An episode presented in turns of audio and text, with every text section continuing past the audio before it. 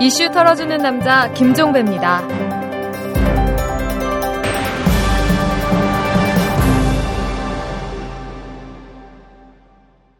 2월 29일 수요일에 보내드리는 이탈남입니다. 또 대검 중수부입니다. 이곳에서 이 노무현 전 대통령의 딸 정현 씨의 미국 주택 구입 의혹을 털고 있다죠. 팩트가 뭔지 정확히 안 밝혀진 상황에서 이러쿵저러쿵 하는 게 부적절합니다만 두 가지 점에 기초해서 한 말씀만 드리겠습니다. 첫째, 대검 중수부 헛발질 참 많이 한 곳입니다. 특히 이 정부 들어와서 그랬죠. 둘째, 선거를 코앞에 두고 있는 시점입니다. 이 시점에 정치적으로 아주 민감한 문제를 건드리고 있습니다. 혹여 이 대검 중수부가 선거를 고려해서 수사를 하는 거라면 또 수사 결과가 빈손으로 나온다면 역풍이 만만치 않을 겁니다. 정치 검찰이란 오명을 또 한 번 뒤집었을 게 분명하죠. 자, 국민의 한 사람으로서 예의주시하도록 하겠습니다. 털기전 뉴스로 시작합니다. 정부가 이 제주 해군 기지 건설을 강행하기로 했다고 합니다. 불법적인 공사 방해 행위에 대해서는 민형사상 책임을 묻는 등 강경 대응에 나서기로 했다고 하고요. 이 정부는 국무총리실 기술감정위원회의 시뮬레이션 결과 제주 해군 기지에 15만 톤급 크루즈선의 입출항이 전반적으로 가능하다 이렇게 확인을 했다고 하고요. 다만 안전하고 원활한 입출항을 위해서 부두 조정, 항로 변경 등 일부 보완 사항을 마련해 시행하기로 했다고 합니다. 정말 왕성한 활동력을 보여주는 정권입니다. 고집도 최고급이고요. 홈플러스와 이마트 등 대형 마트들이 영업시간 규제에 반대하는 소비자 서명 운동을 배후에서 조종한 사실이 드러났습니다. 통합진보당이 공개한 대형마트의 100만 소비자 서명운동 내부 자료에는 자발적으로 주도적 역할을 하는 입점업체 관계자 한 명을 선정하라는 지침이 포함되어 있다고 합니다. 또 서명운동 목표로 대형마트는 2,600명, 슈퍼마켓은 200명을 할당을 했고 세부적으로 서명운동 실시를 위한 부스, 포스터, 엑스배너, 어깨띠 등을 준비하라는 내용도 포함되어 있다고 합니다. 서명 작업도 참 저렴하게 합니다.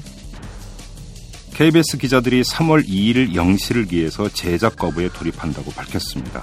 KBS 기자들은 김인규 사장 퇴진과 막장 보복 인사가 철회되지 않는 한 제작 거부는 계속될 것이다. 이렇게 밝혔고요. KBS 새 노조도 3월 6일 오전 5시를 기해서 전면 총파업에 들어가기로 했습니다. 이에 대해서 KBS 사측은 예능이나 드라마의 경우 사전 제작분이 있는 만큼 당장 파업 여파는 크지 않겠지만 3월 중순부터는 정상 방송이 어려울 것이다. 이렇게 밝혔다고 합니다. 막장 경영에 맞서는 방법은 종결투쟁이라는 얘기겠죠. 김재철 MBC 사장이 보직자에게는 보직수당 인상과 간부 주치의 제도, 빈번한 해외 연수 등 각종 혜택을 주는 방식으로 이 보도국 보직 간부와 평사원을 분리시켜서 기자들을 관리해 왔다는 주장이 제기됐습니다. MBC 임대근 기자는 사내 게시판에 올린 글에서 이같이 주장을 한 데 이어서 김재철 사장의 책략은 멋들어지게 먹혀들었다.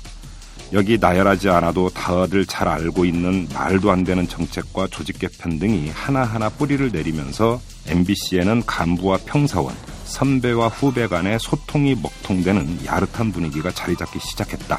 이렇게 고백을 했습니다. 또 다른 뉴스도 있는데요. 김재철 사장이 파업에 참여하지 않은 사원들에게 파업 특별 수당 명목으로 일주일에 20만 원씩 4주일치 80만 원을 지급했다고 합니다. MBC 노조가 공개한 내용인데요. 당근과 채찍은 원래 한 대상에게 함께 주는 것인데 김재철 사장은 이것마저도 나눴군요. 지금까지 털기전 뉴스였습니다.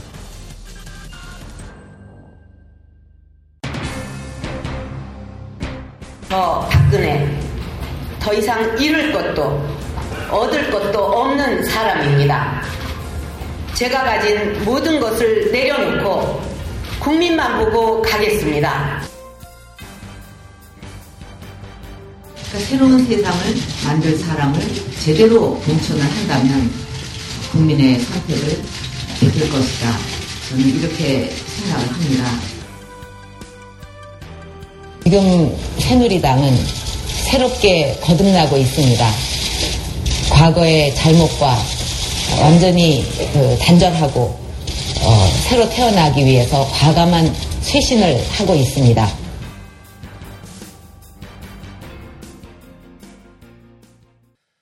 새누리당이 요즘 그런 대로 잘 나간다고 하죠. 뭐 얼핏 봐선 그렇습니다. 이 민주통합당에 뺏겼던 당 지지율 1위 자리, 뭐 여러 여론조사를 보니까 되찾은 경우가 많더군요. 그리고 언론의 주목도도 보면은 민주통합당보다는 어, 새누리당에 더 있는 것 같습니다. 뭐 그러니까 이런 현상만 놓고 보면 새누리당이 상대적으로 잘 나간다. 이 점은 부인할 수 없는 사실인 것처럼 보입니다. 하지만 그 이면을 들여다보면 꼭 그렇지만 또 않다. 이렇게 말씀드릴 수가 있습니다. 이 그들이 입이 터져라 부르짖었던 쇄신이란 두 글자를 잣대 삼아서 평가하면 그리 후한 점수를 줄 수가 없습니다. 이 새누리당이 취했다라는 쇄신이 본질에서 비껴나 있고 진정성이 담겨 있다고 보기 어렵기 때문인데요. 자, 오늘은 바로 이 문제, 새누리당의 진면목을 한번 털어보도록 하겠습니다. 특히 이 새누리당의 중심에 서 있는 박근혜 비생대책위원장의 행동 특성을 중심으로 한번 털어보도록 하겠습니다. 박근혜 위원장이 새누리당의 전면에 나선 건 지난해 12월 19일 비상대책위원회가 출범하면서부터였죠. 자, 그로부터 70일이 흘렀습니다. 이 기간 동안의 박근혜 위원장 행보를 보면 몇 가지 눈에 띄는 행동 특성이 발견이 되는데요. 이 특성을 하나하나 살피다 보면 새누리당이 취해왔다는 쇄신의 실체 그리고 그 진정성을 엿볼 수 있습니다. 특성 첫 번째, 치고 빠지기. 자, 박근혜 위원장이 당 전면에 나서자마자 제기된 문제가 두 가지 있었습니다. 하나는 선관위 디도스 공격 사건이었고요. 또 다른 하나는 전당대회 돈봉투 살포 의혹 사건이었죠. 그런데 이 새누리당과 박근혜 위원장이 두 사건을 처리하는 방식이 완전히 달랐습니다. 자, 먼저 선관위 디도스 공격 사건부터 볼까요? 이 문제에 대해서는 검찰이 수사를 벌이고 있는데도 불구하고 디도스 검증위원회라는 것을 만들어서 독자 검증에 나서겠다 이렇게 호언장담을 했습니다. 그리고 실제로 검증에 나섰다고 하고요. 이때 박근혜 위원장은 20대의 이준석 비대위원을 디도스 검증위원장으로 임명을 하면서 이런 말을 했습니다. 검찰 수사 발표 전에 우리 검증위원회가 먼저 발표를 해야 한다. 검찰 수사 발표 이후에 검증위원회가 발표를 하면 무슨 큰 의미가 있겠느냐 이렇게 말했습니다. 상당히 적극적인 그런 의지를 보여준 것이죠. 이 전당대회 돈봉투 사건에 대해서는 즉각 검찰에 수사 의뢰를 했습니다. 이때 박근혜 위원장은 국민 앞에 한 점 의혹 없이 철저히 밝힐 것이고 앞으로 과거의 잘못된 부분이 나오더라도 다 털고 갈 것이다. 이렇게 말을 하면서 한 점 의혹 없이 털기 위한 방법으로 검찰의 수사를 택한 겁니다. 좀 약간 이상하지 않습니까? 하나는 검찰이 수사 중인데 당이 독자적으로 조사하겠다고 나섰고 또 하나는 당이 검찰에 의존하는 전혀 상반된 이런 모습을 보여줬는데요. 아무튼 이 두 사례를 대하는 박근혜 위원장의 태도만 놓고 보면 아주 단호해 보였습니다. 비위 그리고 비리에 대해서 비타협적인 모습을 보인 것처럼 비춰지죠. 하지만 그건 외양에 불과했을 뿐입니다. 잘 보면 조금 아까 말씀드린 대로 이해할 수 없는 엇박자가 나타나는데요. 그 점을 지금부터 한번 살펴보겠습니다. 이 디도스 공격 사건은 고도의 전문성을 요하는 영역입니다. 그런데도 검찰 수사에 의존하지 않고 독자 검증에 나서겠다. 이렇게 천명을 했습니다. 반면에 이 돈봉투 사건은 정치권의 오랜 관행으로 검찰 수사에 의존하기 이전에 얼마든지 자체적으로 진상 조사를 할 수 있는 사안이었습니다. 어차피 한두 달 후면 공천이 이루어지기 때문에 그 소속되어 있는 의원들을 압박을 해서 고백을 받아낼 수 있는 여지가 얼마든지 있었다고 봐야 되기 때문에 그 디도스 검증위원회를 꾸리는 것처럼 독자적인 당내 진상조사단을 먼저 꾸릴 수도 있는 문제였는데 그렇게 하지를 않았습니다. 새누리당 그리고 박근혜 위원장은 상대적으로 어려운 사건은 독자적인 진상조사를 상대적으로 쉬운 사건은 검찰에 의존하는 상반된 모습을 보인 것이죠. 자, 이렇게 대별해 놓고 보면 그 배경이 얼추 드러납니다. 디도스 사건은 박근혜 위원장의 비대, 비대위가 출범하기 전에 불거진 문제였죠. 이미 검찰 수사가 시작돼 있던 그런 문제였습니다. 따라서 검찰 수사만 마냥 기다리면 비상대책위원회의 출범 의미를 부각시킬 수가 없었습니다. 나아가서 오히려 비상대책위원회의 무력감만 부각될 그런 우려가 있었겠죠. 그래서 디도스 검증위원회를 구성을 한 것이다. 이렇게 봐야 될 것 같은데요. 한마디로 이야기를 하면 비상대책위원회의 존재감 부각을 위한 일종의 이벤트였다. 이렇게 정리를 하면 될 것 같습니다. 반면에 이 돈봉투 사건은 비대위가 출범한 직후에 불거진 문제였습니다. 이뿐만이 아니었죠. 지목됐던 사람들은 친이계였습니다. 그런데 당시 상황이 어떤 상황이었냐면 친이계가 일부 비대위원, 더 구체적으로 이야기를 하면 김종인 위원과 이상돈 위원이었죠.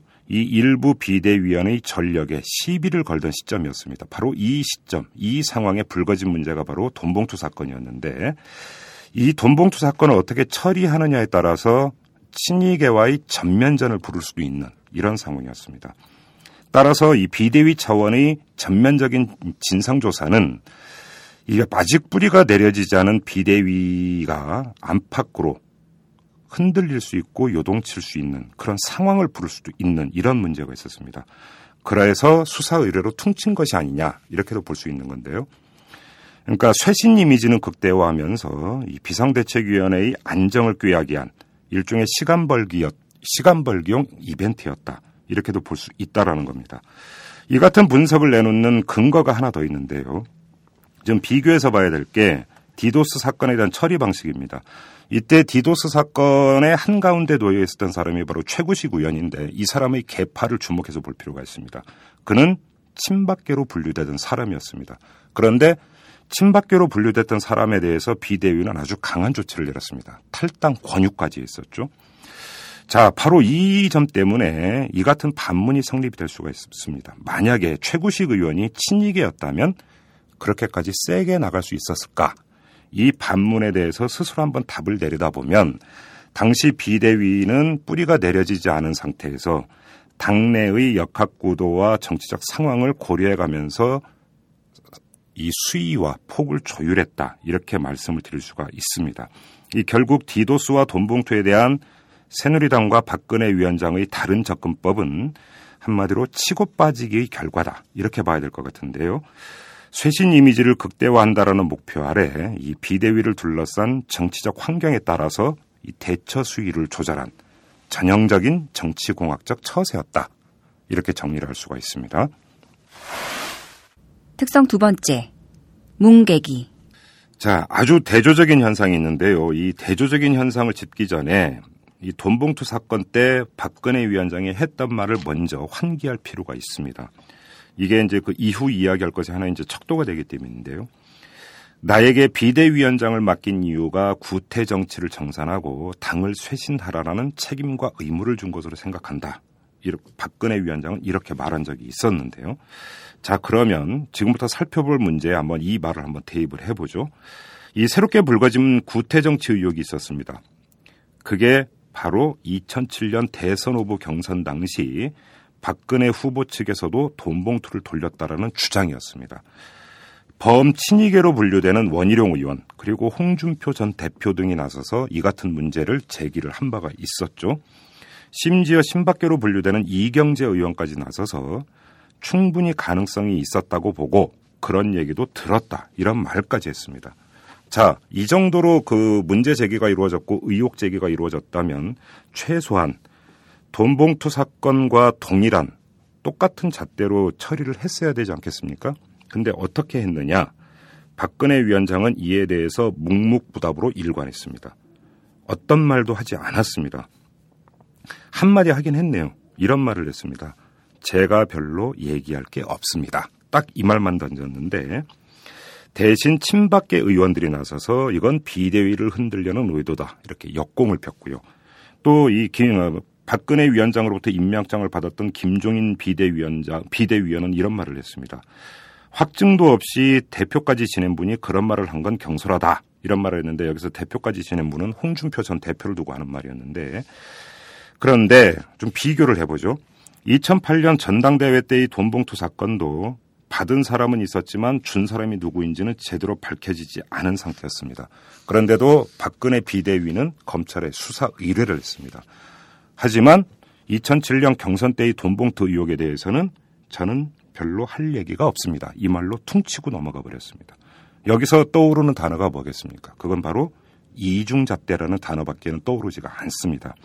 이 자신의 정치적 유불리에 따라서 180도 다른 태도를 보인 것이죠.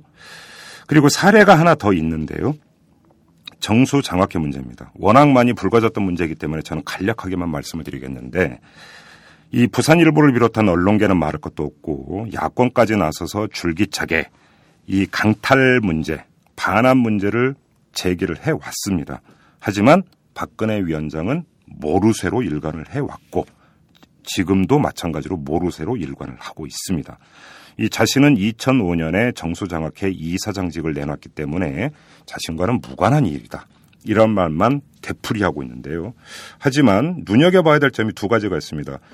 며칠 전에 법원이 판결을 내렸죠. 그러니까 이 부일장학회 그 유족들이 낸 반환 청구 소송에 대해서 물론 기각은 하긴 했습니다만 이 강탈이냐 아니냐 이 부분에 대해서는 분명히 판단을 했습니다.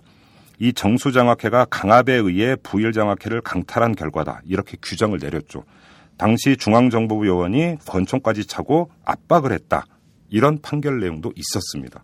두 번째, 현 정수장학회 이사장을 비롯한 이사진의 상당수가 박정희 전 대통령과 연결돼 있는 사람들입니다.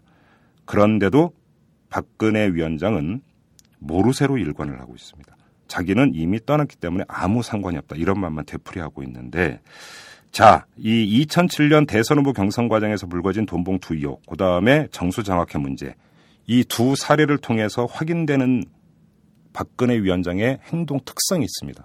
그건 바로 뭉객입니다. 이 자신과 직결된 문제에 대해서는 누가 뭐라 하든 국민적 시선이 어떻든 아예 뭉개버리는 이런 모습을 줄기차게 보이고 있다라는 겁니다. 특성 세 번째, 줄타기. 자, 어제 오늘 크게 뉴스가 되고 있는 게 하나 있죠. 이 새누리, 새누리당이 이 단수 공천 지역 그 명단을 확정을 해서 발표를 했는데 그 뒤에 파열음이 나고 있습니다.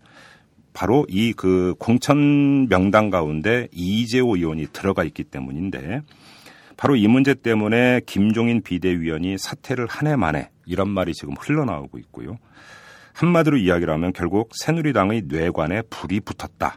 이렇게 말할 수 있을 것 같은데요. 이 문제의 본질은 물론 친이 친박계의 갈등 문제라고도 볼 수 있을 겁니다. 하지만 우리의 관심사인 박근혜 위원장의 행동 특성, 여기에만 초점을 맞춰서 보면 박근혜 위원장이 친이 친박의 틈바구니에서 어떤 행태를 보이고 있는지 대충은 엿볼 수 있을 겁니다. 그 이재호 의원 공천 이전에 박근혜 위원장이 이명박 정부에 보인 태도 이거부터 살펴볼 필요가 있습니다.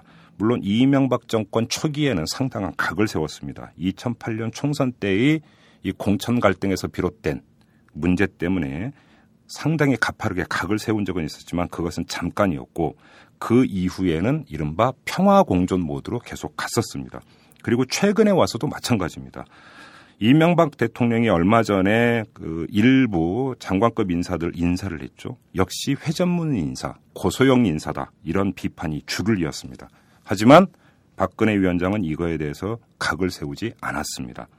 그리고 이명박 대통령이 며칠 전에 취임 4주년 특별 기자회견을 하면서 이른바 그 자신의 국정 기조를 그대로 이어가겠다 이런 취지로 선언을 했습니다. 그럼에도 불구하고 박근혜 위원장은 역시 각을 세우지 않았습니다. 단지 정강 정책을 다듬고 총선 공약을 내놓고 하는 이런 나홀로 길만 지금 계속 가고 있는 건데 결국 이명박 정부의 국정 기조와는 다른 이른바 좌클릭하는 면만 강조를 하고 있습니다. 박근혜 위원장은 이런 행보를 한마디로 정리를 하면 정치 차별화가 아니라 정책 차별화에만 집중한다. 이렇게 정리를 할 수가 있을 것 같은데요. 자, 정치 차별화에 나서면 어떻게 될까요? 친이 친박계 또 파열음이 이렇게 뻔하겠죠? 그러면 보수 지지층이 동요할 수가 있습니다. 둘째, 아, 반면에 이 정책 차별화에 집중을 하면 보수 세력 내에서의 마이너스 정치 여지를 줄이면서 중도층을 끌어들일 수가 있을 겁니다. 바로 이 점 때문에 박근혜 위원장이 정치 차별화에는 나서지 않는 그리고 정책 차별화에만 나서는 이유가 바로 여기에 있는 것 같습니다. 박근혜 위원장은 최근 들어서 거의 레파토리 비슷하게 하는 말이 과거와의 단절인데 그 박근혜 위원장이 이야기하는 단절은 사람, 세력이 아니라 정책과의 단절이다. 이런 이야기가 되는 거겠죠. 물론 이런 그 박근혜 위원장의 행보에 대해서 반론의 여지는 많습니다. 김종인 비대위원이 이재호 의원 공천 문제와 관련해서 한 말이 있습니다. 박근혜 위원장의 태도가 굉장히 모호하다면서 한 말인데요. 아무리 의지가 강하다 해도 입법을 통해서 경제 민주화를 의회에서 관찰할 능력을 갖춘 사람 숫자가 적으면 이룰 수가 없다. 공천자 명단을 보니까 별로 그런 의지가 담겨 있는 인상을 못 받았다. 이렇게 말했습니다. 사실 이거는 공자님 말씀입니다.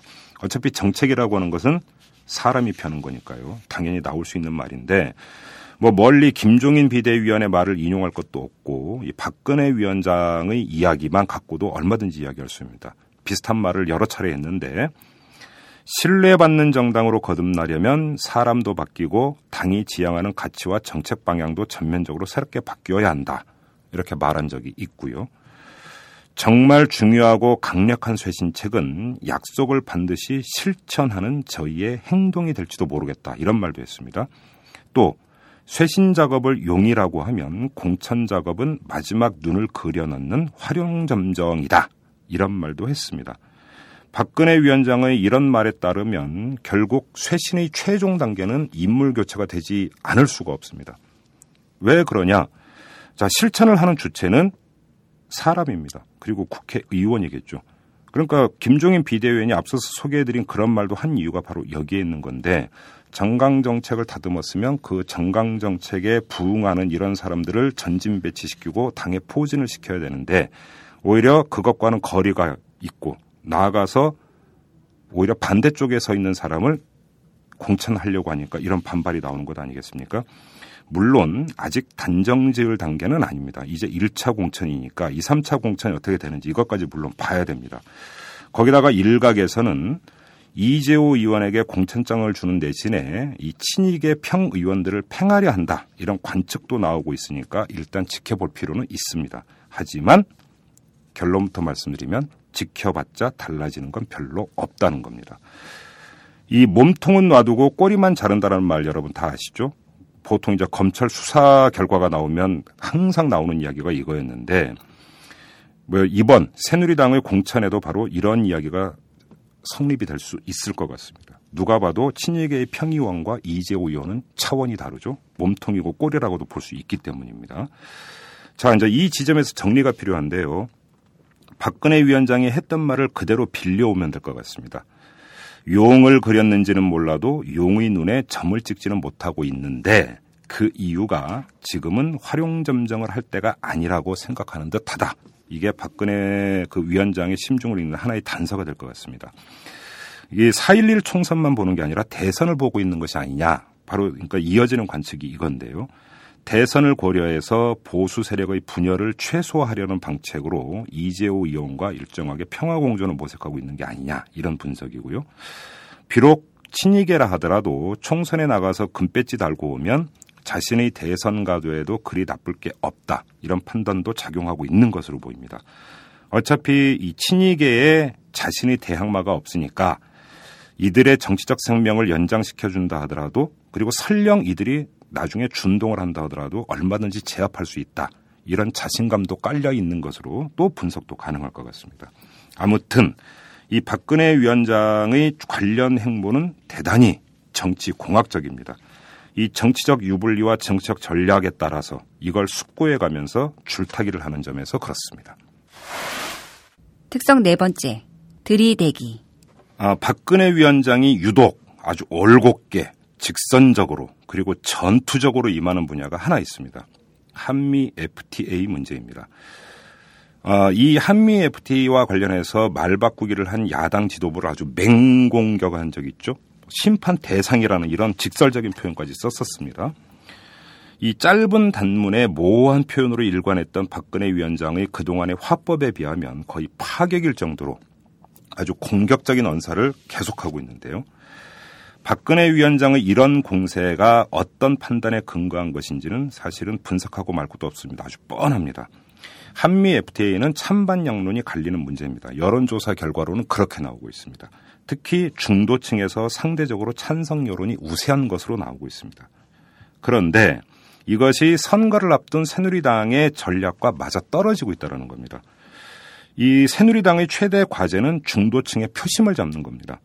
2030 세대의 아주 뿌리 깊은 반 MB 정서를 고려를 할 때 이들을 달래봤자 새누리당으로 돌아설 가능성이 별로 없다. 이런 판단에 따라서 연령으로는 40대, 계층으로는 중산층의 표심을 잡는데 지금 새누리당이 주력을 하고 있는 것 같고요. 이거는 일방적인 분석이 아니라 새누리당 안에서도 까놓고 이렇게 이야기하는 의원들이 많습니다. 근데 한미 FTA는 그런 점에서 박근혜 위원장에게 아주 좋은 호재인 것이죠. 중도층의 표심을 자극하고 행여나 이 민주통합당이나 이런 쪽으로 쏠릴 수 있는 중도층의 표심을 새누리당으로 끌어오는데 아주 유용하게 지금 쓰고 있는 것이죠. 그러니까 야당을 궁지에 모으는 카드이면서 동시에 보수층의 대동단계를 꾀하는 카드이기도 하고 더 나아가서 중도층의 표심을 자극할 수 있는 카드. 이러면 일석삼조 정도가 된다는 건데 바로 이런 점 때문에 한미 FTA에 대해서는 그 이전의 화법과는 아주 다른 노골적이고 직선적이고 아주 공격적인 이런 화법을 구사하고 있다. 이렇게 말씀을 드릴 수가 있는 거고요. 자, 박근혜 위원장의 이런 전투적 면모에서 확인되는 그러면 특성이 뭐냐? 또다시 정치 공학입니다. 이 정치의 생리가 상대의 약점을 파고들면서 자신의 정치적 외연을 넓히는 것이라는 점. 박근혜 위원장은 바로 이 점을 충분히 인지하고 있는 것 같고요. 또 이런 생리를 그대로 실행에 옮기고 있는 것 같습니다. 이 박근혜 위원장의 FTA 행보가 이 새누리당이 새로 마련한 정강 정책, 특히 그 가운데 뭐 예를 들어서 행복한 복지국가 건설이라든지 공정한 시장 경제 확립이라든지 이런 조항들과 호응하는지 이건 정책적으로 따질 문제입니다. 언제 한번 이것도 따져봐야 되는 문제이겠지만 오늘의 주제에서는 비껴나기 때문에 이건 논외로 하고요. 아무튼 이 한미 FTA에 주력을 하면서 야당 공격에 나서고 있는 박근혜 위원장의 이 행보의 특성 이건 참으로 전략적이다. 이 점만은 분명히 확인하고 넘어갈 필요가 있습니다. 여러분께서는 오마이뉴스가 만드는 데일리 팟캐스트 방송 이슈 털어주는 남자 김종배입니다를 듣고 계십니다. 트위터 아이디 오마이털털로 좋은 의견 보내주세요. 이털남 아저씨가 탈탈 털어드리겠습니다. 지금까지 네 가지로 나눠서 박근혜 위원장의 행동 특성을 살펴봤는데요. 더 간단하게는 두 가지로 추릴 수도 있습니다. 하나는 자기 본위적이라는 겁니다. 자신의 정치적 유불리와 이해관계에 따라서 행동을 조율한다는 점에서 자기 본위적입니다. 다른 하나는 정치 공학입니다. 이 정치 환경과 역학 구도에 따라서 행동 반경과 행동 수위를 조절한다는 점에서 정치 공학적입니다. 이렇게 정리하면서 참고 삼아 박근혜 위원장의 어록 한 구절을 전해드리도록 하겠습니다. 이 계산을 하면서 그러니까 예를 들어서 플러스 마이너스를 따져가면서 정치하는 사람은 정치권에 들어오면 안 된다. 이런 말을 남긴 적이 있었는데요. 1월 31일에 인터넷 매체 기자들과의 오창 간담회에서 정치인의 자질을 운이하면서 박근혜 위원장이 했던 말인데 자, 이 말이 박근혜 위원장에게는 적용되지 않는 것인지 이렇게 한번 반문을 던져보면서 마무리하도록 하겠습니다. 박근혜 위원장의 행동 특성을 짚다 보니까 어쩔 수 없이 민주통합당이 떠오릅니다. 뭐 이미 몇 차례 지적을 했죠. 그들에게는 전략이 없다고, 그래서 무능하다고요. 자, 이 점만 놓고 보면 박근혜 위원장의 정치 공학적 면모는 장점일지도 모릅니다. 하지만 거기까지죠. 이 전략은 진정성이 전제된 상태에서 성립하는 개념입니다. 진정성이 빠진 전략은 단지 계산이고 상술일 뿐이겠죠. 자, 이 정도로 마무리하겠습니다. 내일은 3일절입니다. 저희는 내일 하루 쉬고 모레 금요일에 찾아뵙도록 하겠습니다. 자, 여러분 민족혼을 되새기는 3일절 보내시기 바라고요. 이만 물러가겠습니다. 지금까지 이탈남 김종배였습니다.